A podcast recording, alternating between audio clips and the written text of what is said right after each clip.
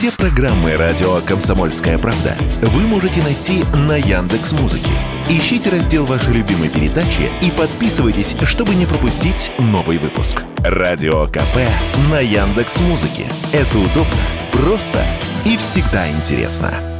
Западные автопроизводители ограничили функционал своих приложений для российских пользователей, выяснили известия. Проблема коснулась в частности владельцев Шкода, Kia, Infiniti, Nissan и Renault. Теперь они не могут дистанционно разблокировать двери автомобиля, запустить двигатель, посмотреть остаток топлива, а также обновить программы, контролирующие работу мотора, АБС и тормозной системы. Член правления Союза автосервисов Илья Плисов в интервью радио «Комсомольская правда» подтвердил, что действительно такая проблема есть, но касается она совсем небольшого числа автолюбителей. Многие автомобили э, недорогого сегмента, ну, в линейке любого автопроизводителя, они, в принципе, и не собирались с вами, э, в кавычках, общаться через мобильные приложения. У них попросту не было таких интерфейсов. Поэтому, конечно же, проблема касается, вся вот эта электронная проблема может касаться только довольно навороченных, довольно крутых, довольно дорогих автомобилей, у которых есть супер какие-то дополнительные возможности по управлению управлению автомобилем снаружи, тем более через интернет а, с использованием мобильных приложений. Водители средней Шкоды или даже средней Volvo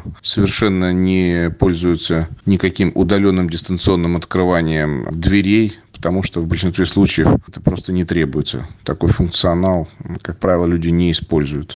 Некоторые водители в России сталкиваются и с более серьезными запретами, в частности на обновление программ, которые контролируют работу мотора, тормозной системы и АБС. А еще автопроизводители приостановили работу в России официальных программ и приложений для диагностики машин, но и с этим уже научились справляться. Как правило, это происходит через VPN, рассказал Илья Плисов. Проблема же диагностическая, уже профессиональная по обслуживанию автомобилей с доступом до серверов компании-производителей, она сохраняется меняется. То есть вот так как примерно полгода назад автопроизводители перестали поддерживать диагностические программы, в этом есть какая-то проблема, но на сегодняшний момент это обходится различными такими серыми методами, включая использование доступов через различные прокси-страны, либо же уже предсохраненных параметров по автомобилю, которые могут, могут пользоваться автодиагносты, которые ремонтируют автомобили. Что касается самих пользователей, на них никакого влияния это не производит. То есть это касается только тех людей, которые работают в автомобиле автосервисе.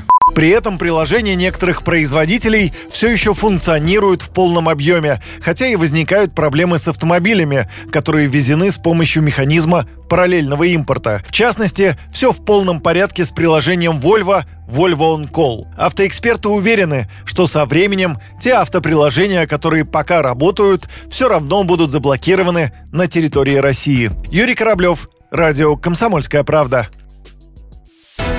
Радио «Комсомольская правда».